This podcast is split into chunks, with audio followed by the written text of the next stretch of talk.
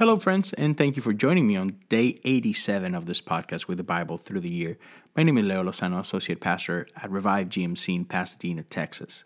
Today, we will continue to read Matthew 20. We are at the end of it. We will be reading from verse 29 uh, to verse 34. I am reading from the New Living Translation, but you may join me from whatever translation you have before you. The important thing is you made the time, once again, to be here, to spend a few minutes reading the scripture, and my prayer is that we will spend a few minutes throughout the day just meditating, reflecting on what we are about to read. In that way, we create a space for the Spirit of the living God to speak into our hearts. So, with that in mind, why don't we go to the Bible together? As Jesus and the disciples left the town of Jericho, a large crowd followed behind. Two blind men were sitting beside the road. When they heard that Jesus was coming that way, they began shouting, Lord, Son of David, have mercy on us.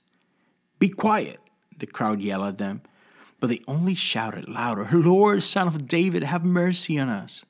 When Jesus heard them, he stopped and called, What do you want me to do for you? Lord, they said, we want to see. Jesus felt sorry for them and touched their eyes. Instantly, they could see. Then they followed him. This is the word of God for the people of God. Thanks be to God. You know, um, first thing that caught my attention is that, you know, Jesus is walking and there is a multitude that follows him. And, you know, that is to no surprise. Multitudes are always following Jesus as he preaches, as he does miracles, and, and all that. But this is what surprised me. Again, if they have been following Jesus, like they should know better, right? They should know Jesus' heart. They should know that Jesus loves people and that Jesus is always um, attending those who are sick and needy, right? That is his heart. It moves his heart. That's why he's, you know, healing people all over the place. And so why? When they when they heard these two blind men you know, screaming, right? Asking for mercy. You know, I don't know. If you ask me, like, the response from the crowd should have been like, hey, Jesus, we have two more people that need your attention. Come, come on. Here they are, you know?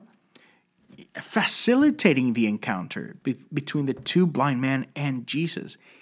Yet the opposite happened.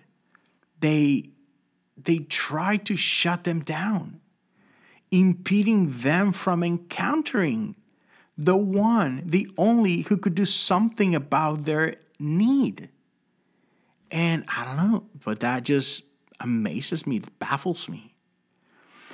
And so when the when the crowds were trying to again shut them down, they just were like, no, like we're not taking no for an answer. And they just they just went louder louder, louder, hoping that they would get Jesus' attention. And sure enough, they did, right? And when Jesus noticed them, again, quickly he came to them. Because that's our Lord right there. Uh, that, that's who he is. He came to them and asked them, What do you need from me? And they just put it out there. We want to see. And Jesus healed them. He touched them, healing came their way, and they were restored. But not only that, the fruit of this miracle, like many other miracles, resulted in we will follow you. You are worthy to be followed. It's not like, okay, thank you. We what we got what we needed from you. Bye bye. Not to see you again. Like, no, no they were filled with so much gratitude, right? Um, Jesus transformed not only their eyes, but their hearts. And the natural response to them is like, from now on, like, we will go wherever you go. We're here to serve you, to know you more. And and that is my prayer for us today. That not only may we be facilitators of, of such encounters, but you know, when when Jesus um, is present in our lives and we see Him moving in our lives, may we be drawn to follow Him even more deeply. That is my prayer for you and me. Thank you for joining me today, and I cannot wait to see you again tomorrow. God bless you.